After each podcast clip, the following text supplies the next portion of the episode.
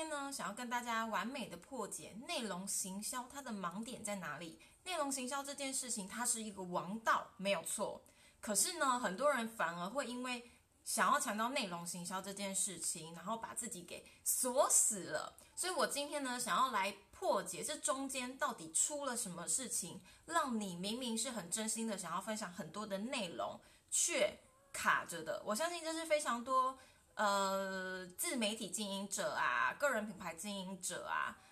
很大的一个问题。那我今天会分三点，第一点就是其实你的日常就是你的专业，很多人是没有注意到这一点的。然后另外一点就是，其实很多人的问题是他们只想然后不做。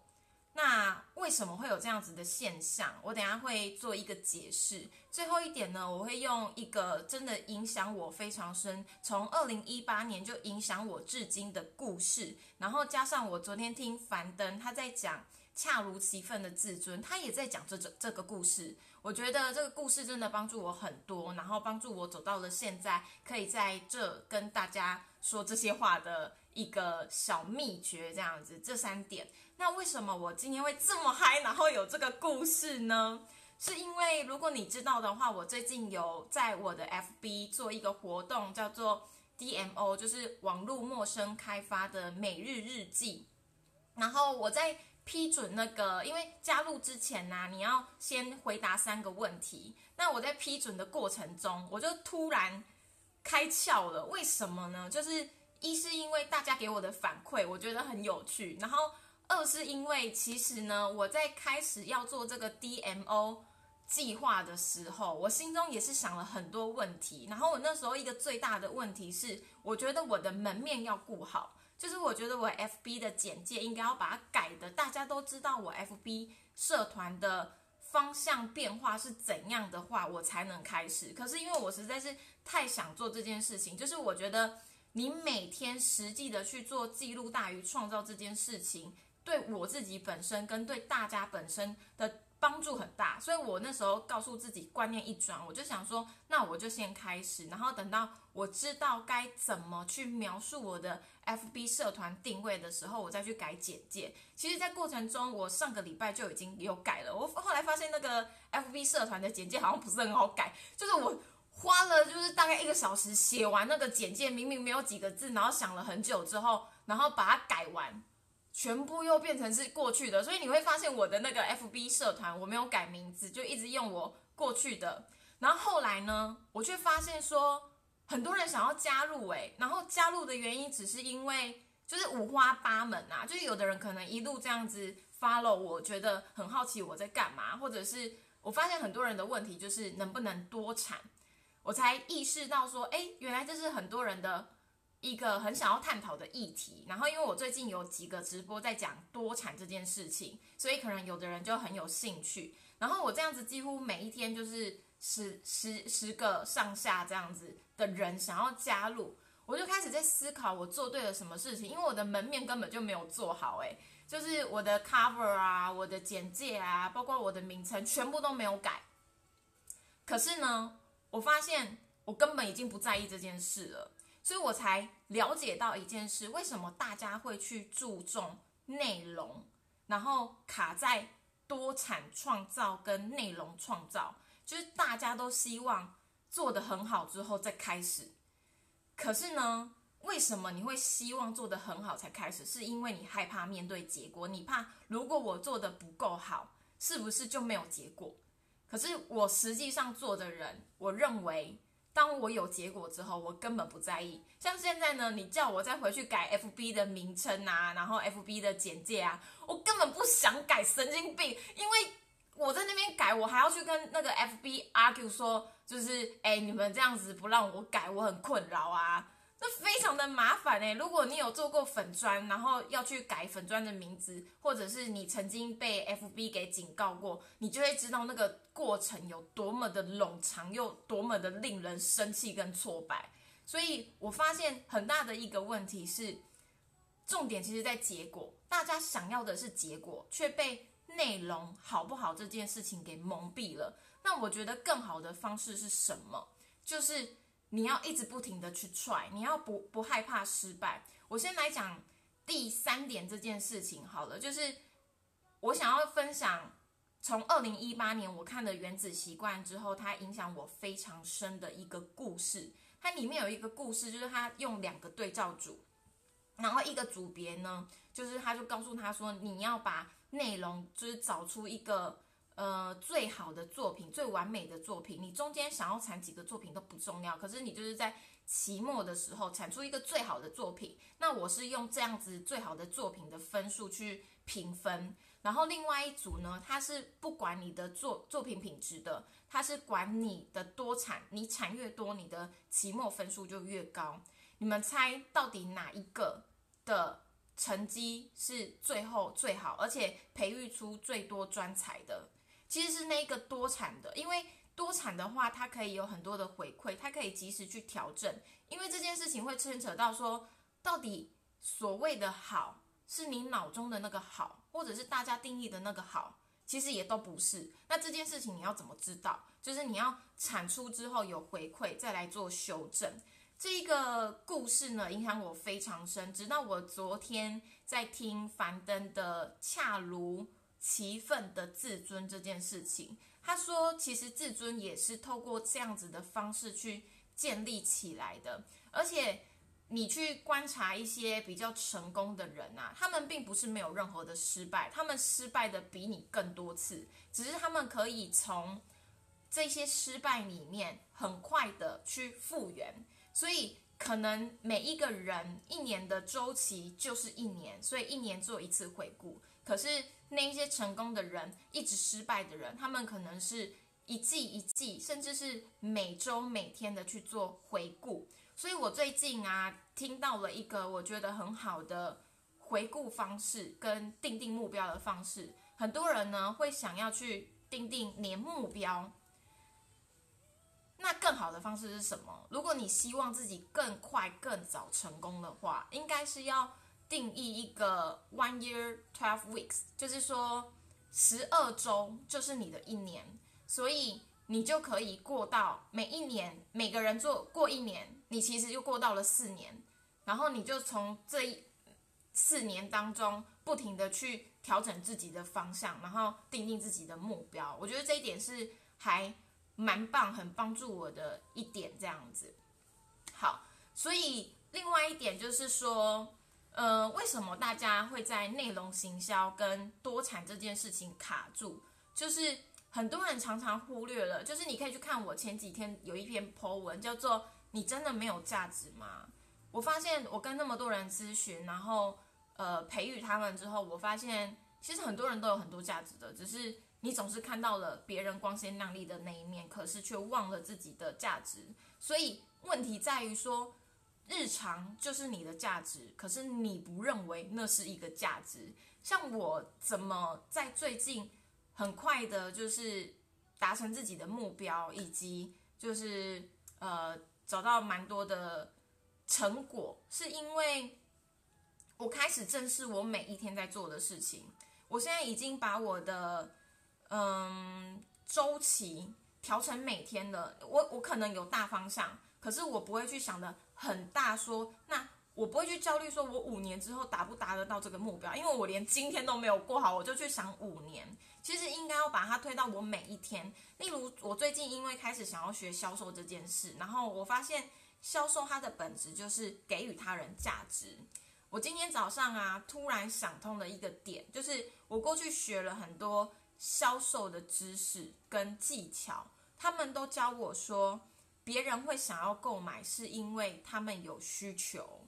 所以呢，我深信不疑的在思考说，每遇到一个人，我就要先去判断说他的需求是什么，再去分析说我可以给他的价值是什么。我发现这个方向其实是有点错误的。我最近把它调整成，每遇到一个人，我可以给他什么价值，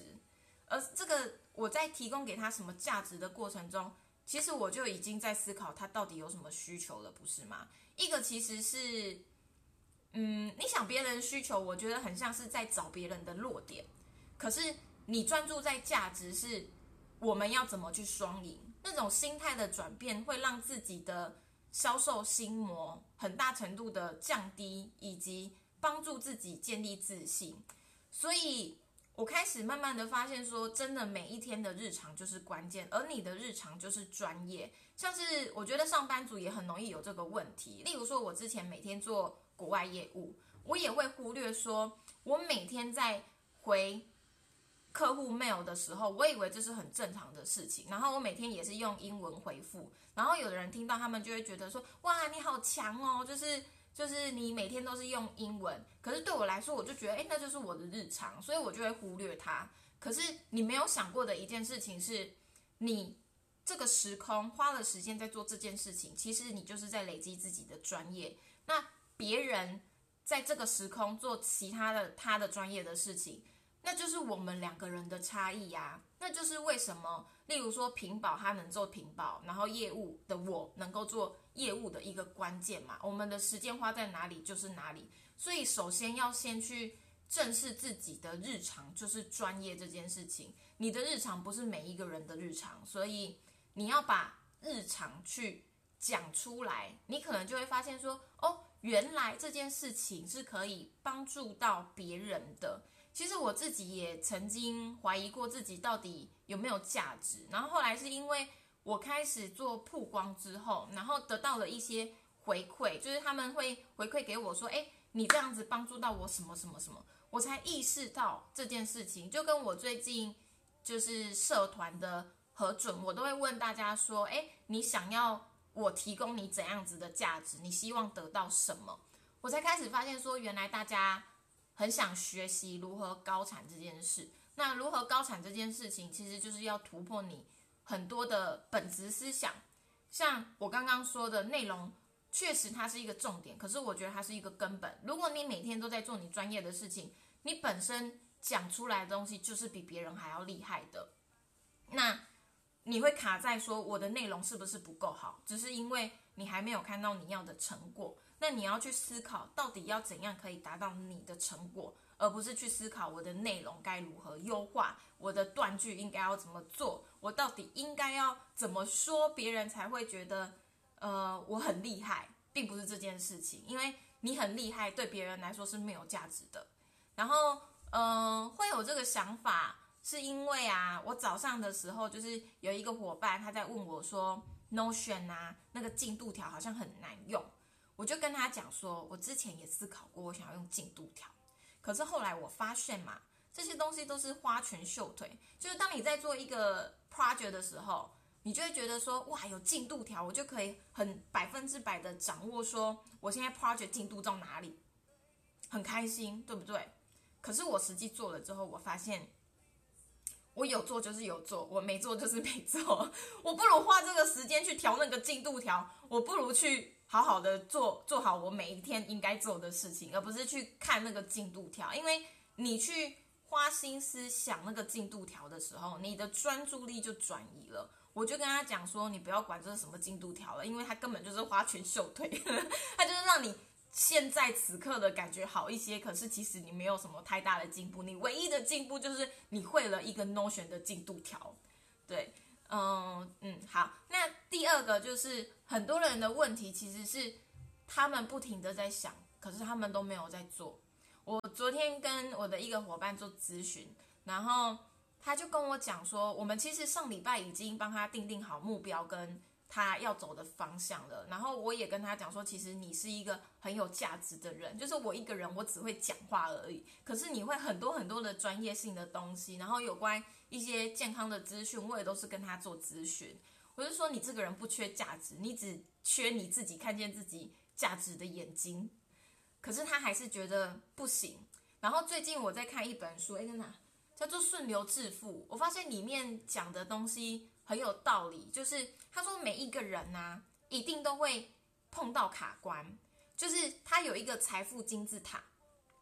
越到上端，你能够容量容纳的那个金钱就越多。那为什么你会一直卡在这边？就是好像有赚到一些钱，可是又没有赚到那么多钱，不知道该怎么往上，就是因为你要在往上进阶。那常常在进阶的过程中，人们会有一个问题，就是他们会选择不停的找方法，然后不停的质疑说自己的方法是不是不好，而不是花时间好好的去做，好好的去解决跳接所最应该面对的问题。像我昨天那个伙伴，他的问题是，就是他本身已经很有价值，然后他现在慢慢的有自信了，可是呢，他很逃避跟自己目标相关的。讲白一点，就是他的他的愿望跟我一样，是他想要脱离受雇，他希望就是呃三年内的时间可以帮助自己不要在正职上班。虽然他也喜欢正职，可是他想要获得更多的自由。我就跟他分析说，你想要更多的自由，你现在卡最大的点是什么？他就跟我说，其实就是钱。对，可是呢，我发现大家对于赚钱这件事情有很大的恐惧，因为过去没有赚到这样子的钱。所以他就会觉得说，我没办法赚到这样子的钱，然后那个现象就来了。上个礼拜呢，我们就非常认真的探讨说，好，那如果你现在呢想要赚到这样子的钱，帮助你跳脱这个阶段的话，你就要开始专注在过去没有专注的事情，就是你要开始思考，到底怎样提供给别人确切能够帮助你赚钱的价值。那其他东西呢，就都不是。最重要的事情，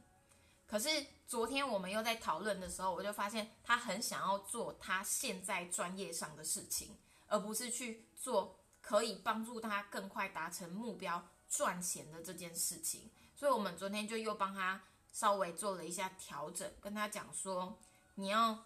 咬定自己的目标，你的目标就是想要赚到更多钱，不要继续上班，那你就要去排除那一些。跟自己的目标没有相关性的事情，不然这个目标之所以为目标，就是因为你想要达成它，可是你现在达不到。那如果你不去修那些可以帮助你达到的技能，你就只不过是不停的延后而已。所以我才因为这样子开始理解到底什么是闪亮症候群。我前一阵子也非常闪亮症候群，我后来发现我的问题就在于。我知道我的问题在哪里，可是我不愿意面对，我没有那个勇气面对。所以现在我在干嘛？我现在就是在诚实的面对我自己的问题。例如说，我之前很害怕跟人家讲说我想要赚钱，然后我一直告诉别人说我要提供价值，可是我根本也没有 很认真 focus 的在到底应该怎么提供价值。哦，我前几天听到一个很好的一个注解，就是当你的目标已经确定之后，你要思考的已经不是 why 了，你的 why 你早就知道你为什么要这么做，你要专注的是 how，你已经有了一个明确的目标。例如说像我，我就是现在脱离受雇之后，我要赚到比我之前上班的时候更多的钱，那这个 why 我已经非常明确了。因为钱的背后还有很多的意义，可是这不是重点了。这个我们都已经哲学性的思考过。现在的重点是，好，我到底怎么样义无反顾的专注在我做到这件事情？好，所以呢，以上就是内容行销这件事情的盲点在哪里？刚刚说的就是日常其实就是你的专业，你常常忽略了自己的专业，而不好好的。琢磨在自己的专业上，然后把它给推广出去，而是不停的想办法，那你就会一直卡在没办法多产以及内容不够扎实的一个循环里面，然后自己很痛苦。另外一个就是很多人问题是，他觉得他一直想，然后想要找到一个最佳的方法，可是最佳的方法到底是谁定义的？其实你需要让。结果来告诉你。第三个就是我刚刚说《原子习惯》里面的那个故事，一个多产的组跟一个讲求完美的组，其实最后胜出的是那一个多产的组，而不是完美的组，因为多产的组它有更多的回馈去可以去做修正。所以以上呢，希望这一些内容可以对现在正在为内容行销啊，或者是稳定产出所苦的。自媒体经营者们有所帮助。那当然啦，如果你觉得自己已经在自媒体经营上有非常非常多的卡关，我真的非常建议你加入一个环境里面，其实是对于你在卡关上更更快速的脱离自己的阶层，很大程度帮助的事情。那如果你对我的团队跟我的团队运作的方式有兴趣呢，都欢迎你点击下面的一个连结，然后你就可以了解我们的系统是怎么运作的，并且呢，在看完之后跟我做咨询，我就可以提供给你一些建议。我最近超爱做这件事情的，因为我觉得每一次的交流其实都是让双方价值变得更高、更垫高的一件事情。今天就是这样子啦，谢谢大家。